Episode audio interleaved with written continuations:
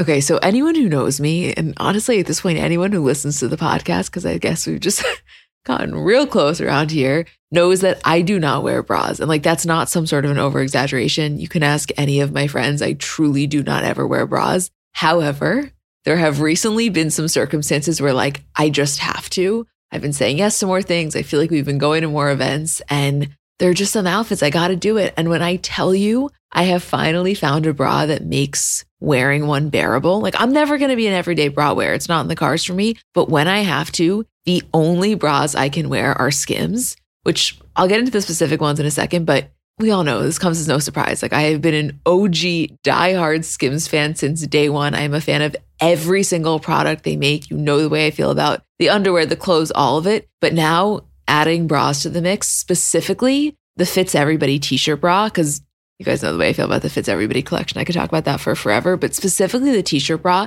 it's just so comfortable. I don't know, the straps don't dig into you. It's probably the only bra I've ever worn where when I get home, I'm not like dying to take it off, which I cannot express how massive of a feat that is for someone like me. It's just comfortable and it just does what it needs to do. And I am such a fan, which, like, no surprise. I love everything Skims makes, but here to confirm the bras are as good as you would think that they are.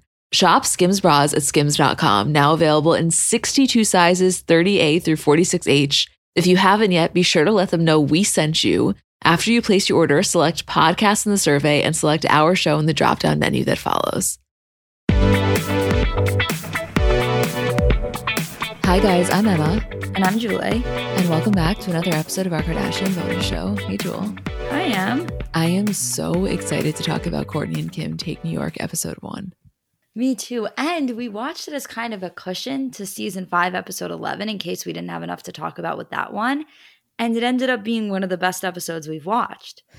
When Kanye West walks into the unfinished Dash New York store in Soho and Kim says, Mr. West is in the building, I'm sorry, one of my favorite moments of television ever.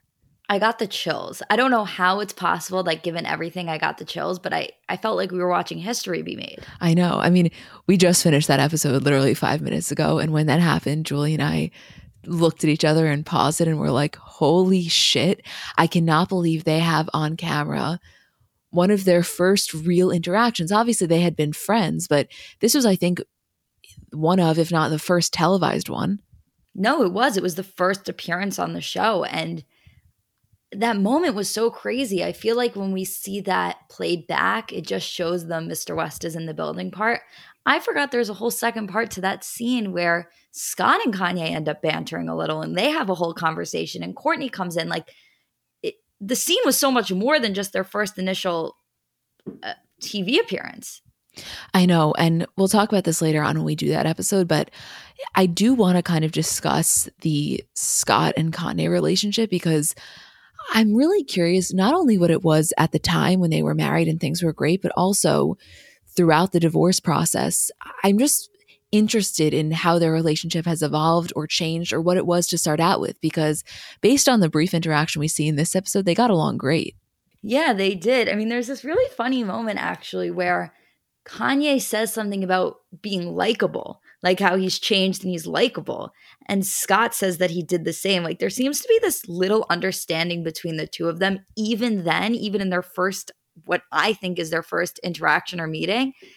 And I just wonder how that plays out, not only during the course of their relationship when Kim and Kanye were together, but even now.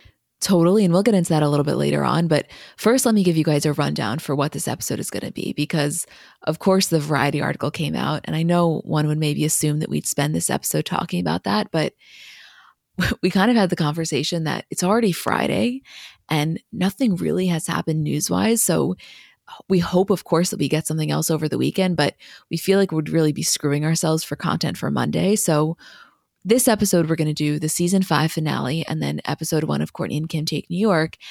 And then on Monday, I mean, I can't imagine that we don't spend at least 30 minutes talking about the article, the quotes that are going viral, the video. I mean, just a full discussion on it.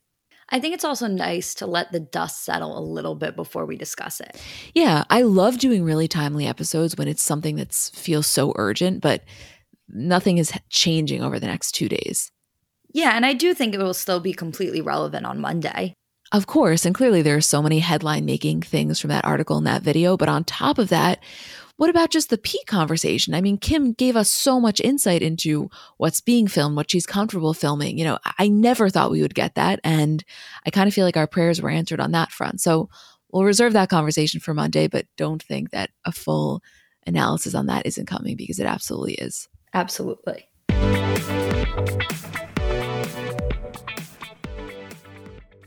So I know we're all kind of operating at a different skill level when it comes to makeup. Like I have some friends who they do their makeup and it looks like they got it professionally done. I have others who know nothing about any products. And then I would say I'm somewhere in the middle. Like by no means am I very skilled, but I think I can hold my own. And in terms of my everyday, I'm just doing mascara, lip gloss, and maybe a little bit of highlighter on my inner corner. So if I'm only using a few products, I need them to be excellent. And I've recently been very into the Thrive Cosmetics mascara, which I'll tell you about in a second, but just in general, a note on the company. For every product purchase, Thrive Cosmetics donates products and funds to help communities thrive, which I just love knowing that I'm buying from a company that does that. And in terms of their mascara, so it's the Liquid Lash Extensions mascara. You guys have seen that. It's the viral turquoise tube. I saw it all over social media before I ever started using it. And it's a unique formula that creates tubes around each eyelash to lengthen them. It's also super easy to remove. So it slides right off with warm water. It doesn't leave smudges. And the ingredients are really nourishing. So they support longer, stronger, and healthier looking lashes over time. It really just gets the job done. Like you will see what I mean when you try it. Refresh your everyday look with Thrive Cosmetics, luxury beauty that gives back. Right now, you can get an exclusive 10% off your first order at thrivecausemetics.com slash CBC. That's Thrive Causemetics, C-A-U-S-E-M-E-T-I-C-S dot com slash CBC for 10% off your first order. Have you ever noticed how celebrities have brighter, whiter looking eyes? Their makeup artists have a little secret in their kit, Lumify Redness Reliever Eye Drops. Lumify dramatically reduces redness in just one minute. It literally happens right before your eyes to help them look brighter, whiter, and more awake for up to eight hours. No wonder it's so loved by influencers, celebrities, and makeup artists, and has over 6,000 five star reviews on Amazon. Lumify is also the number one eye doctor recommended redness reliever eye drop, and it's FDA approved. No bleach, no dyes, plus, it's made by the eye care experts at Bausch & Lomb. So whether you're on set, on a date, or running on just a few hours of sleep, you can have eyes that look brighter and whiter with Lumify eye drops. When you try it, you'll see that it's what your eyes have been looking for. Check out lumifyeyes.com to learn more.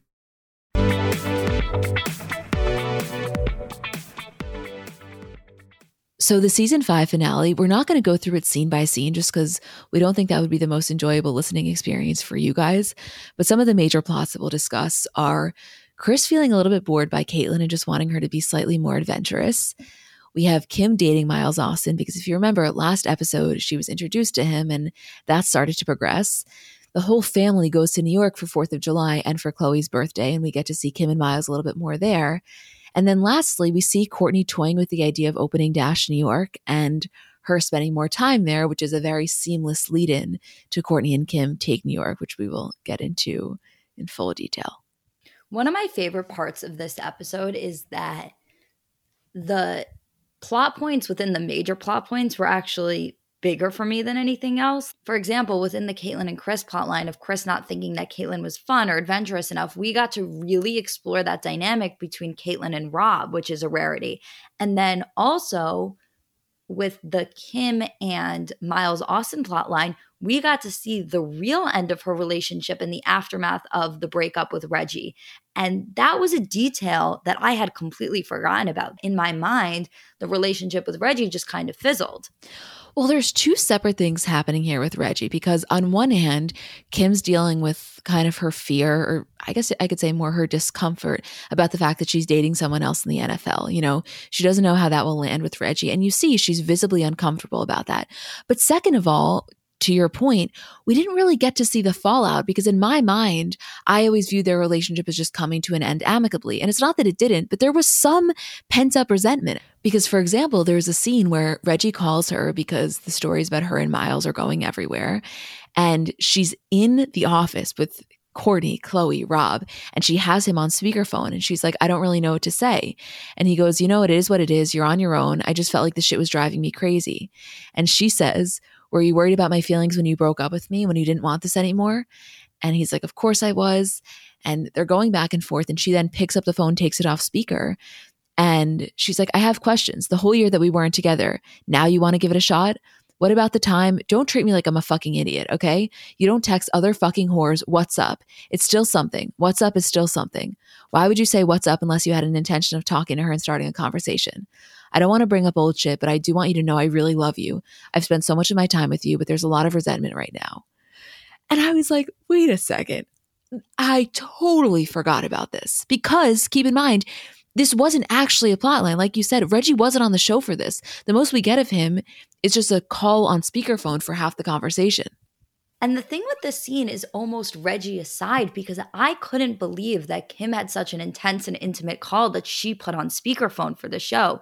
And obviously, not to get into the variety article, but there's one part in it where they talk about how the openness of the show kind of changed over time and specifically after Kim's robbery. And this to me was the clearest example because in current day, Kim would never put this kind of a phone call on speaker, I don't think.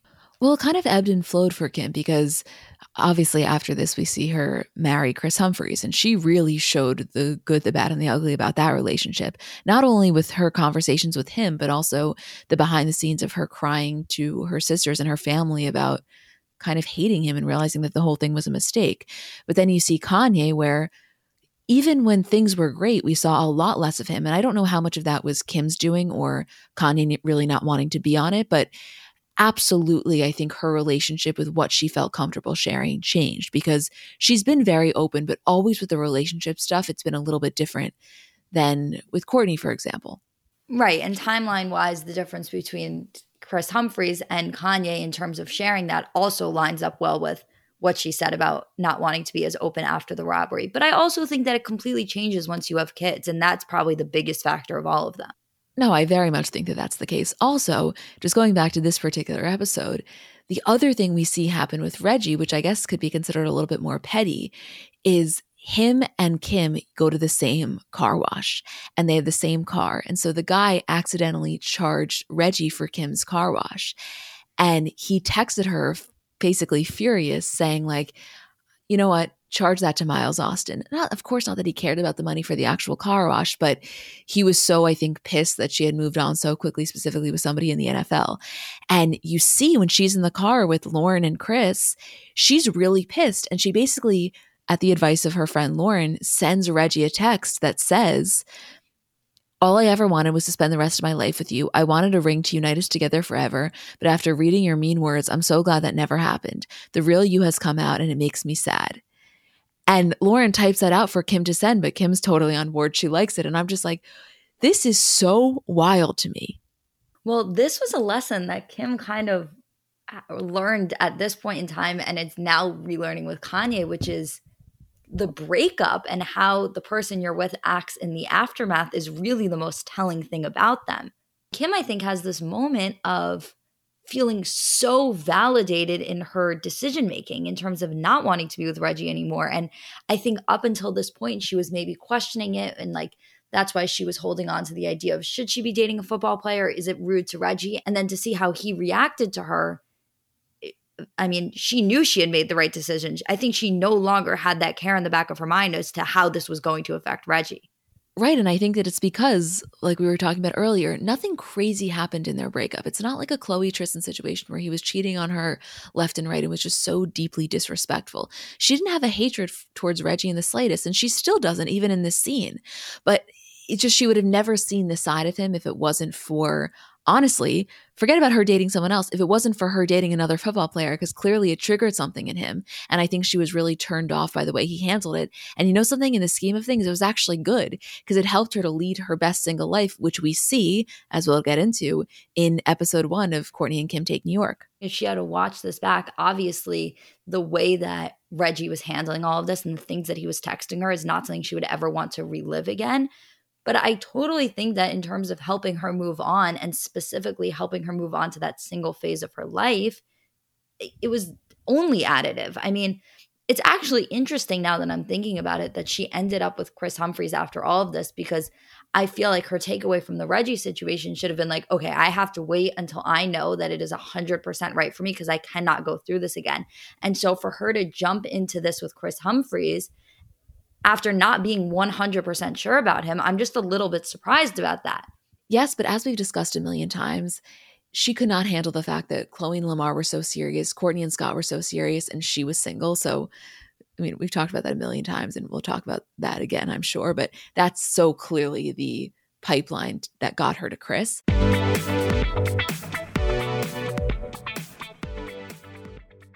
The wait is over. That's right, season five of The Kardashians is here.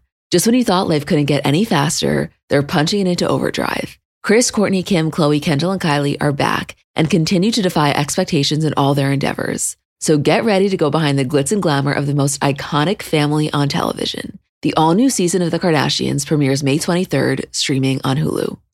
People have so many different reasons for wanting to learn a new language. Maybe you have an upcoming trip or just want to pick up a new hobby or skill or just connect with a new culture. I know for me, when I was abroad in Barcelona in college, I'm not going to say that I was fluent in Spanish, but I definitely got to the point where I felt really confident conversing. And when I got home, my dad said to me, Emmy, if you don't use it, you're going to lose it. And he was so right. Like I entirely lost it. So Rosetta Stone's been really helpful for me. So if you are in that same boat or you want to learn a new language completely, want to brush up your skills, whatever it is, I want to tell you about Rosetta Stone because they're the most trusted language learning program available on desktop or as an app. And it really kind of immerses you in the language that you want to learn. So, first of all, they're the trusted expert for 30 years with millions of users and 25 languages offered. It's fast language acquisition. So, they immerse you in many ways. First of all, there's no English translation. So, you really learn to speak, listen, and think in that language, which in my experience, I know I'm getting it when I start to think in the language. It's an intuitive process. So, you pick up a language naturally, first with words, then phrases, then sentences, and it's designed for long term retention.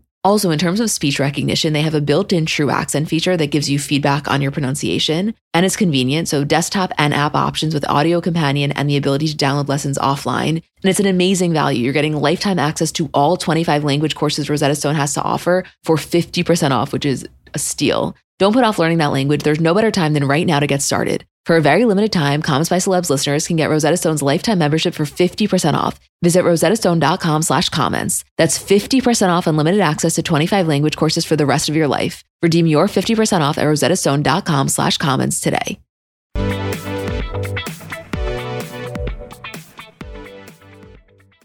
Just going back to Miles Austin for a second, because basically what happens is they go to New York, they have this great time, and it eventually ends up not working out, which we'll talk about. But just for a moment of happiness, something that Kim says is that, you know, she's self aware enough to know that her sisters don't consider her that fun. She's definitely not the fun sister. She doesn't like to go out that much. She doesn't like to drink. And it was different than the way that they like to kind of party.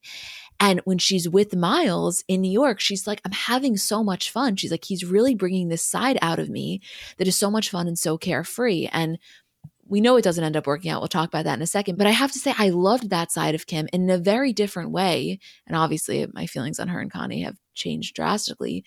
There was a part when she was with Kanye that I loved as well because she really was so carefree. You know, she really got to internalize his mindset of like, fuck it, just do what you want.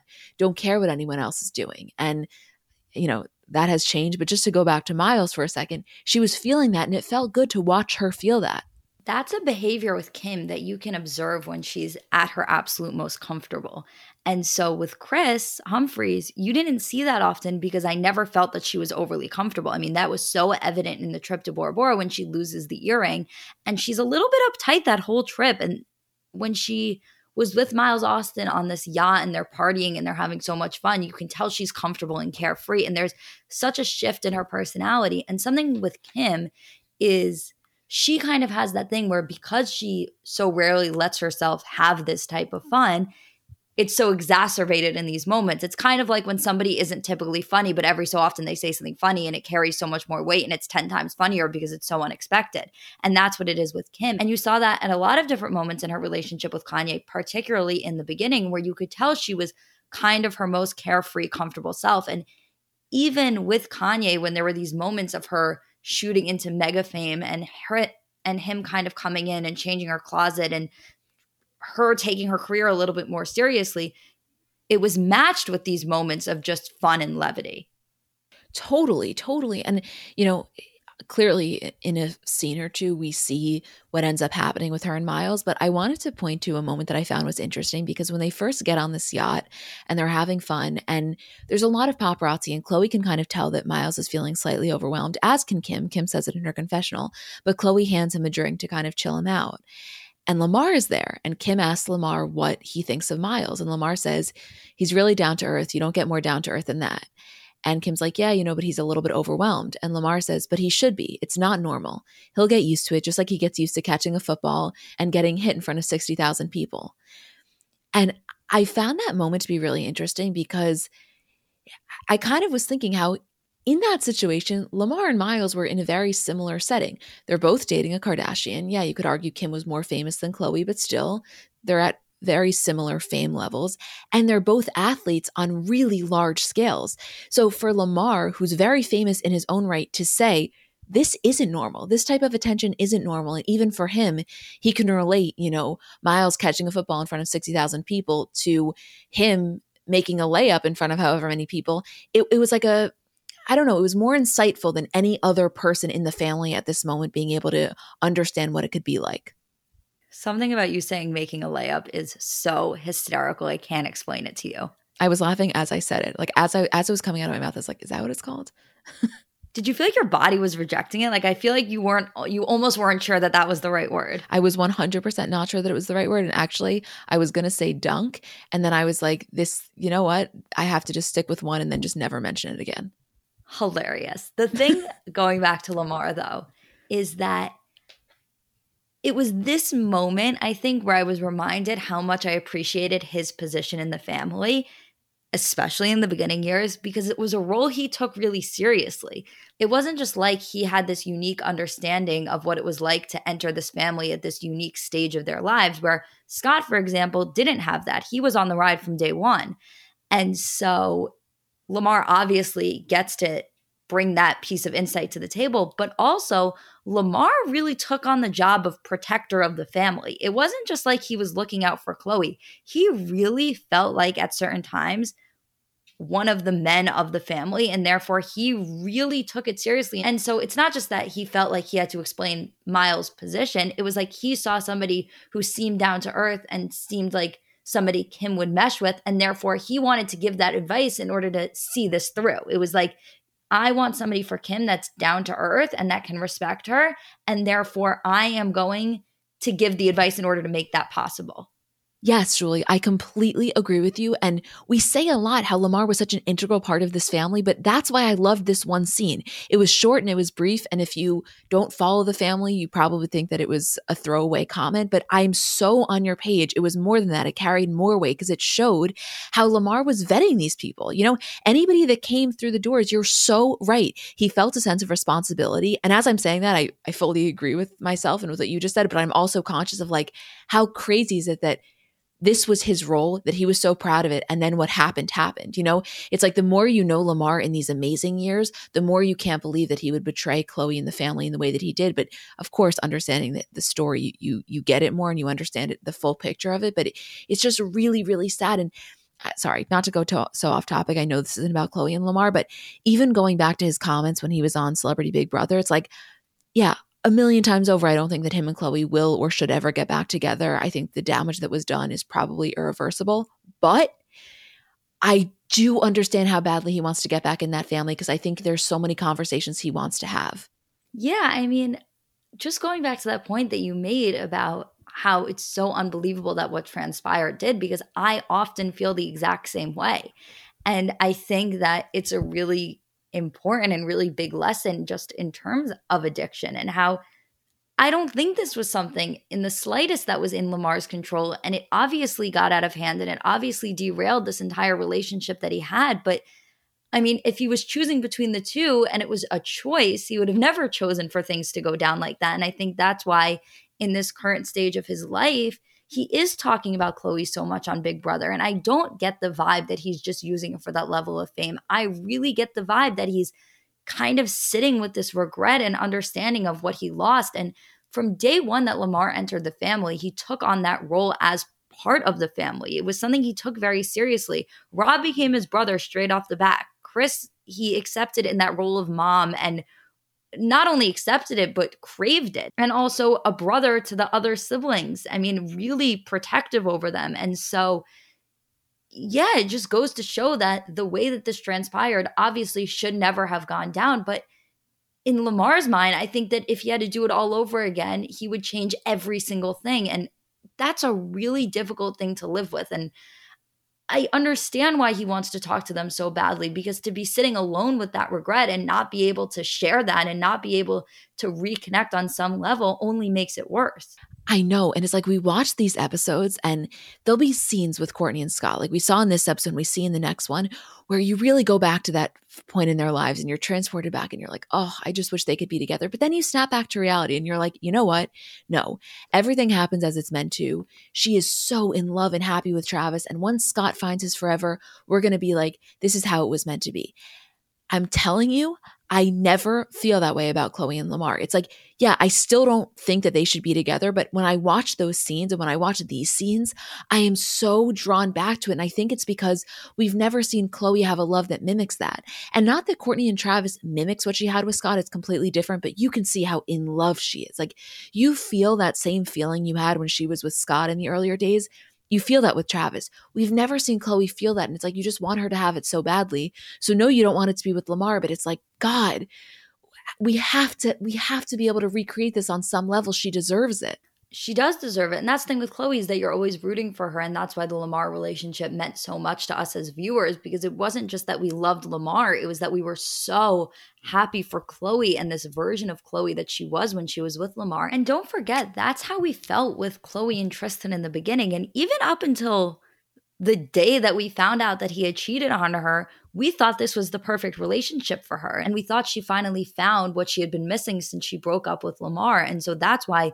the Tristan thing from the first time was one of the most heartbreaking plot points of this show is because we were like, oh, she finally did it. She finally found somebody who she can have the life that she wanted with Lamar with. And so for that to have come crashing down, it made it all the more heartbreaking because you cannot remove the Lamar of it all.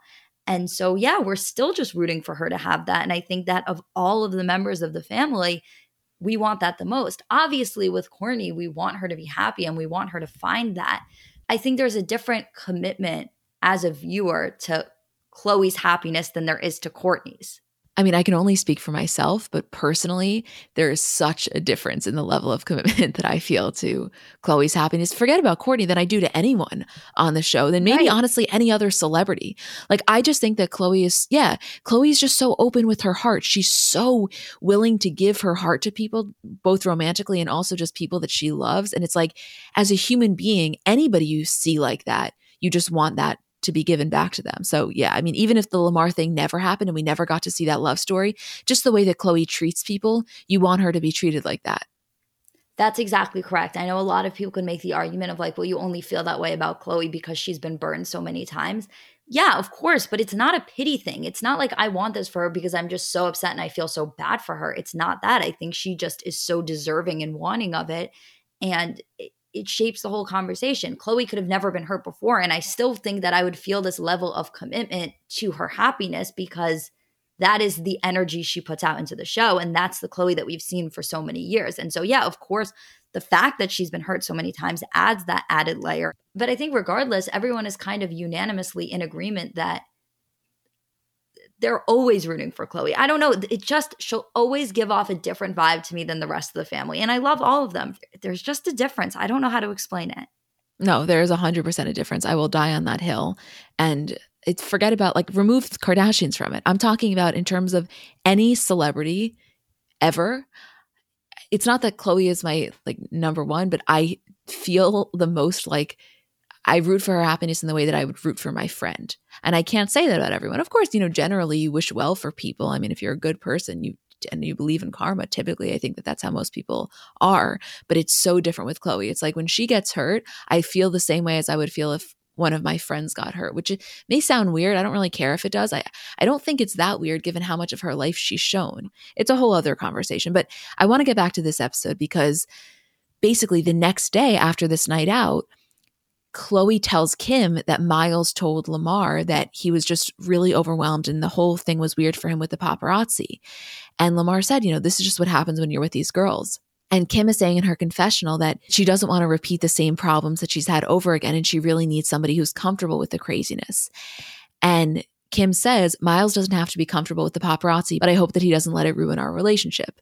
Obviously, as we know, it does and it ends. And it's sad, but also I feel like this was a healthy fling for Kim because she very clearly saw where her priorities lied. And as we said last week or two weeks ago, she wasn't changing her path. It was always like either the guy's going to be able to get in line or it's not going to work out. Because in no world was she going to actively try to be less famous just to make her relationship work. And even with Kris, it didn't work out for other reasons, but also one of it was because of what came with being with a Kardashian. And she was like, well, then you're just not the guy for me. Right. And that's one of the things that I admire most about Kim is her commitment to that and the fact that nothing was going to get in the way of her being famous.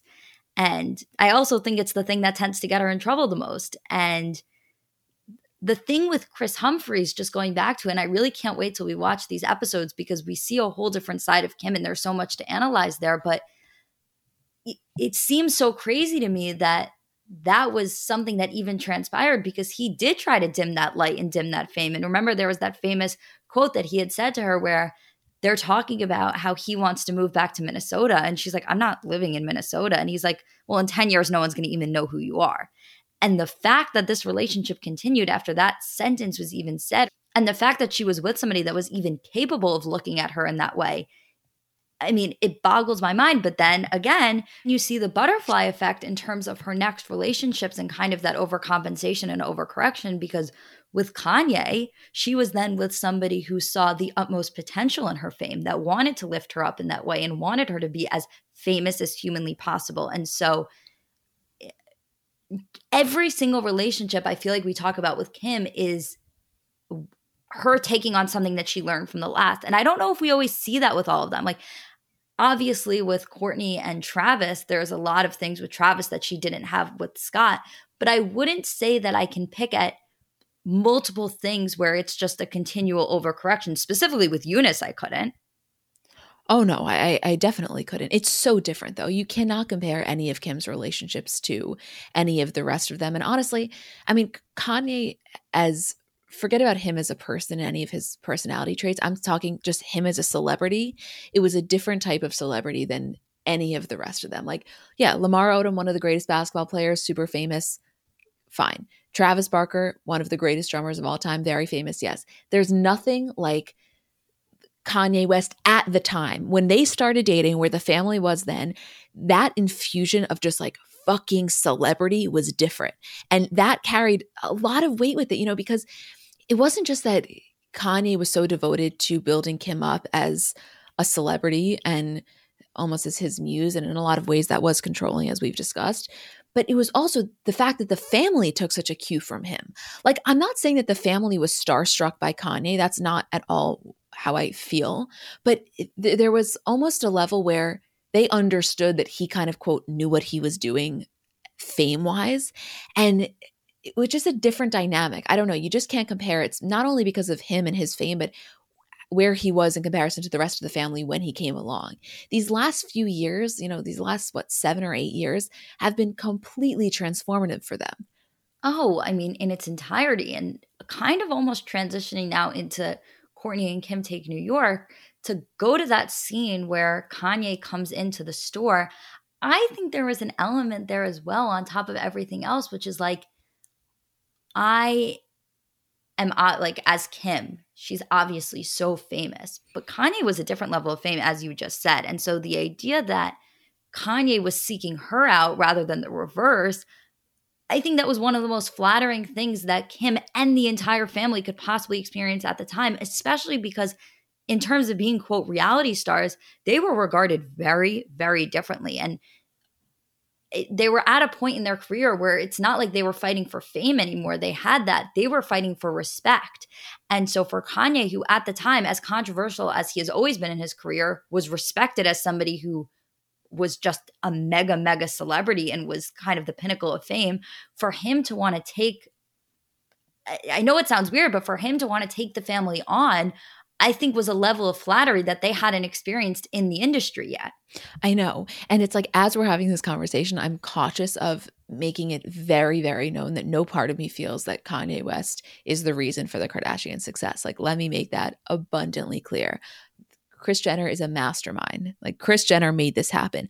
But that can exist with also the fact that everything you just said I think is true. I really do and I think that they would even admit it. It's hard now to have this conversation because of how negatively we view Kanye and how like mad I am at him for what he's put Kim through and the, just the disrespect he's shown the mother of his children. And I have a lot of really negative feelings on him and I, I no part of me actively wants to sing his praises just as a objective acknowledgement i do think that that was the case but going to this episode first of all one thing i want to mention from last one is that when they go to new york they go to the hamptons and they are in scott's home and they're going through scott's baby books and that was really emotional just to, to get to watch them relive that and then to spend more time with him and his parents because as we know they unfortunately passed away way too young and way too close together. So I just wanted to make that acknowledgement. But in this next one, you know, they're in New York and they're having the time of their lives. And this is the first time Kim's ever been single, really.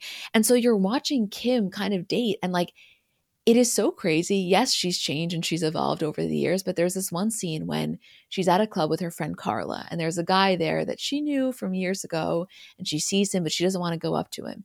And Carla ends up going up to him to kind of bring him and his friend over to them. And you see Kim is so embarrassed because she has so deeply internalized this mindset of like, I don't chase men, men chase me. And even the fact that Carla would go and make conversation with these guys to bring them over was something she could not believe. She was like, This is not how I operate, and you're kind of cramping my style. And I swear to you, I I just think that is exactly how Kim would be now if she was ever, hypothetically speaking, in this club situation. Not that she would be. Oh, I totally agree. I mean, listen, I don't think that everyone should have to operate with that mindset of I don't chase. I think that it, there's situations that are very specific. But in this situation, I have to agree that if you're Felix from One Tree Hill, you should be coming up to Kim. Kim should not have to have you come over to her. Yeah, but it was just funny. Like, even when after the guys come up to her and she, they're talking, whatever, they walk away and she's talking to Carla about it. And Kim literally says, I don't want them to think we're talking about them. Let's just laugh. Let's just fake it. Like, she's so aware of those little details, which I always relate to her in that because I'm that same way. Like, I, when for example if i was sitting in that situation we just talked to those guys and they walked away i would be very conscious in making sure that like my conversation with my friend didn't look like we were talking about it like just these little details that she is more focused on whereas Kourtney for example, I don't think would even be thinking about that. But it's just interesting how, yeah, Kim's changed over the years. She's not meeting a guy at a club, but eh, those things she cares about, I think, are very are very still true to herself today. Yeah, I think so too. Something I love about this episode is that it really explores the dynamic and the relationship between them in the sense of you get so much obviously of Kourtney and Scott, which we see from them being in New York and being in Scott's kind of hometown and territory. But then also you have the acknowledgement of Kim and wanting to bond with Kourtney and wanting to kind of revive that relationship that they had when they were little that Kourtney and Khloé have more than Kim and Kourtney at this time. And also on top of that, you have Scott saying, you know, the last time I was with Kim and we were in this kind of a dynamic, we were in Miami and I was in the worst place in my life. And I want to revive that relationship between me and Kim and make things really great between us. And so, one of the major plot points of this spinoff is not just the fact that they're in New York, not just the fact that Kim is single, but just delving into dynamics of relationships across the board. For sure. And the stuff with Kim and Kourtney is always interesting to me because even today, I feel like if we're talking about the three of them, Kim, Khloé, and Kourtney, I feel like Kim and Khloé at this point in time are closer than Kourtney is with either of them. But there's like a scene here where they're bonding and Kim starts to like play a little rougher with Kourtney. She kind of starts hitting her with a pillow, and Kourtney's like, What are you, Khloé? It was so clear. It wasn't like just the viewer was making that observation that Kim was acting kind of Khloé esque. It was like, it was so clear, even among them, the differences in their dynamics and how, like, yeah, Kim's just not the one that you're going to have a pillow fight with. Whereas that was such a huge part of the way that Khloé and Kourtney kind of show affection with one another.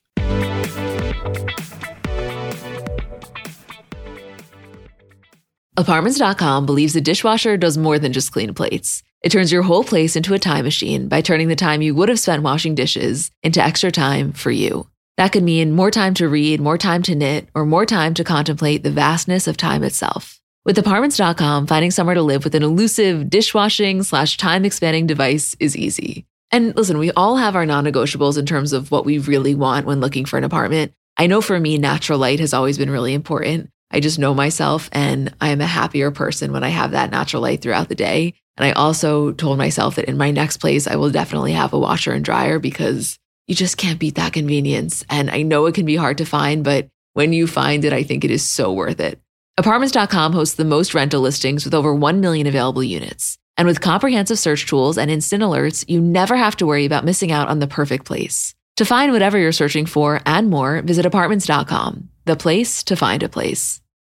Doing your hair has the potential to be such a time consuming process if you're not using products that really work for you and honestly really work with you. And for me, I'd say generally speaking, my hair is pretty easy to manage, but it does get frizzy. I have a lot of split ends. So I'm always looking for things to manage the frizz. And recently I've been into a new product from Ouai. It's their anti frizz cream. So it's a really lightweight cream. It provides immediate frizz control that lasts up to 72 hours and also heat protection up to 450 degrees. So you're kind of killing two birds with one stone.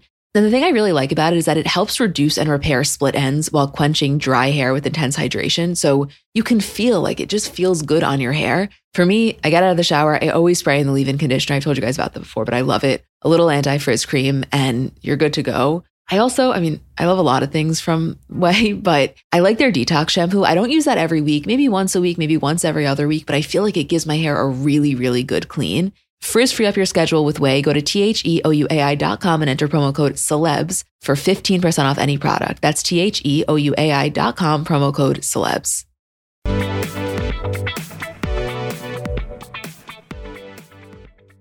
Going back to our conversation at the very beginning of this episode, that scene when Kanye West walks into Dash and Kim says, Mr. West is in the building.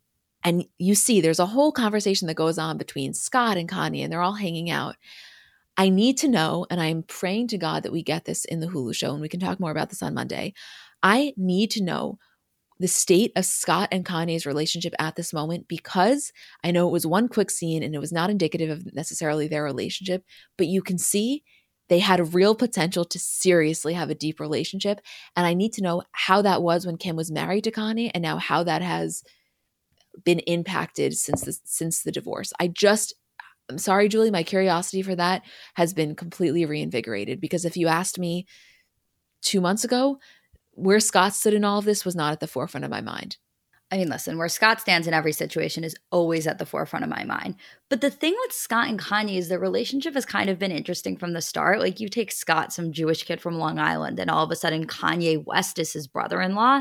That is a crazy, crazy turn of events. And so obviously we didn't get to see a ton of their relationship, but I believe there was always this part of Scott that couldn't believe that this was his life, couldn't believe that his kid's uncle was Kanye West, couldn't believe it was his brother in law. And so I do, I wonder so much how that's manifested itself today, both in the way that Scott views Kanye and how that has changed in terms of the way that he's handled this divorce and the way that he handled kind of the demise of his relationship with Kim. But also, I think something unique about Scott, which kind of matches up with what we were saying about Lamar previously, is I think Scott views himself as someone who has to be that comforting force for new members of the family. And especially when things start to go awry with them, Scott's kind of the one that gets to step in and be like, listen, I've been there. This is how I handled it. This is what you know you have to do in order to get through this and in order to be a part of this family scott's always had that kind of insight that the rest of them didn't have. And so i'm curious if kanye is at a place where he wants to help kanye or if he feels so hurt by what went down that it's like i'm not getting involved in this. I know that's what i'm saying. I could see it going a bunch of different ways and i'm really interested by that. And you're right. The fact that's like, yes, literally exactly what you said is the point that I was trying to make earlier. And I don't think I communicated that well of like, at this moment in time in 2000, whatever it was, Scott can't fucking believe that, you know, not only is he hanging out with Kanye West, but in a few years that Kanye West is going to be his brother-in-law. You're so right. It's not, it's not necessarily that he's starstruck. That's not what it is. It's just like, wow, crazy journey we've been on here, huh? Like when I came into this family, we were shooting at the Calabasas Ranch and what a difference a few years make. So yeah, just just watching that progression is interesting, and I would love to maybe talk to him about not to not me, but like love to hear him talk about it from that perspective one time because it's it's not something they typically bring up because it's kind of weird too. Like they're all so famous now, but just to revert back and think about how they felt in that moment. I don't know. There's so many things.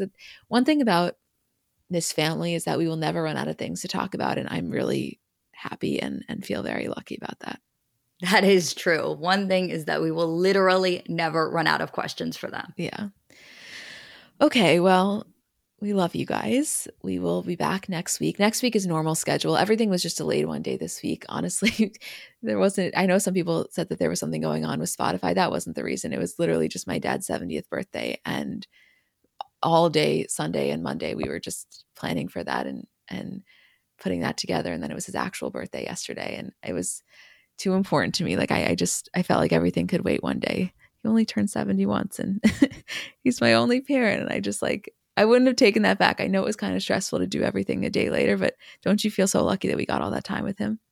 Are you kidding? I mean, I was just going to say, because what podcast hosts don't delay their episodes for one of their dad's 70th birthdays? But I mean, listen, it was, He was so happy, and I was so happy I would have delayed this podcast a million times over to be able to do that again.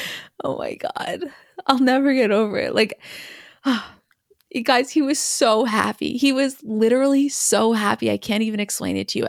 The exact eh, way that I envisioned him to be smiling like that. Remember, I said to you like the day before the party, I was like, that's all I'm looking forward to. Just him sitting at the table, literally beaming. And that's exactly what he was. And thank you all for your patience this week because it was really, really important to me to be able to celebrate him in the way that I wanted to, and honestly, that we wanted to. Julian's like Julie and Isabel are literally parts of my family now. Like all of his friends after the party were like, they texted me individually because some of them it was their first time meeting them, and they were like, "Your friends being there was so additive," and that's how I felt. Like you guys were literally a part of the night. Oh my god, I'll never. I'll never get over it. I'll never ever get over it. I know, me either. Wow. Okay, we love you guys so much. We'll see you next week. Thank you for listening. Thank you for letting us do this and we'll see you next week.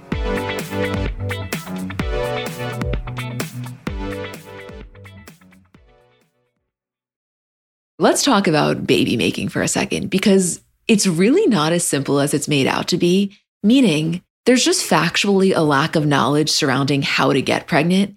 And kind of, you know, for many of us, we spend our lives trying to prevent unwanted pregnancy. That when you do want to conceive, there's almost a lack of understanding and resources which is why I want to introduce you to Frida Fertility.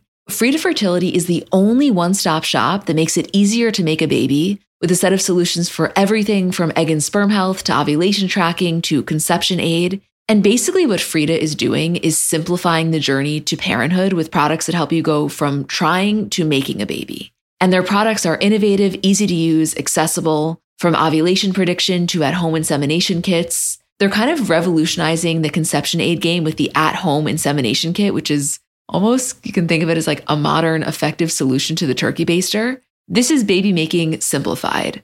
Find Frida Fertility on Amazon, Target, and select CVS near you.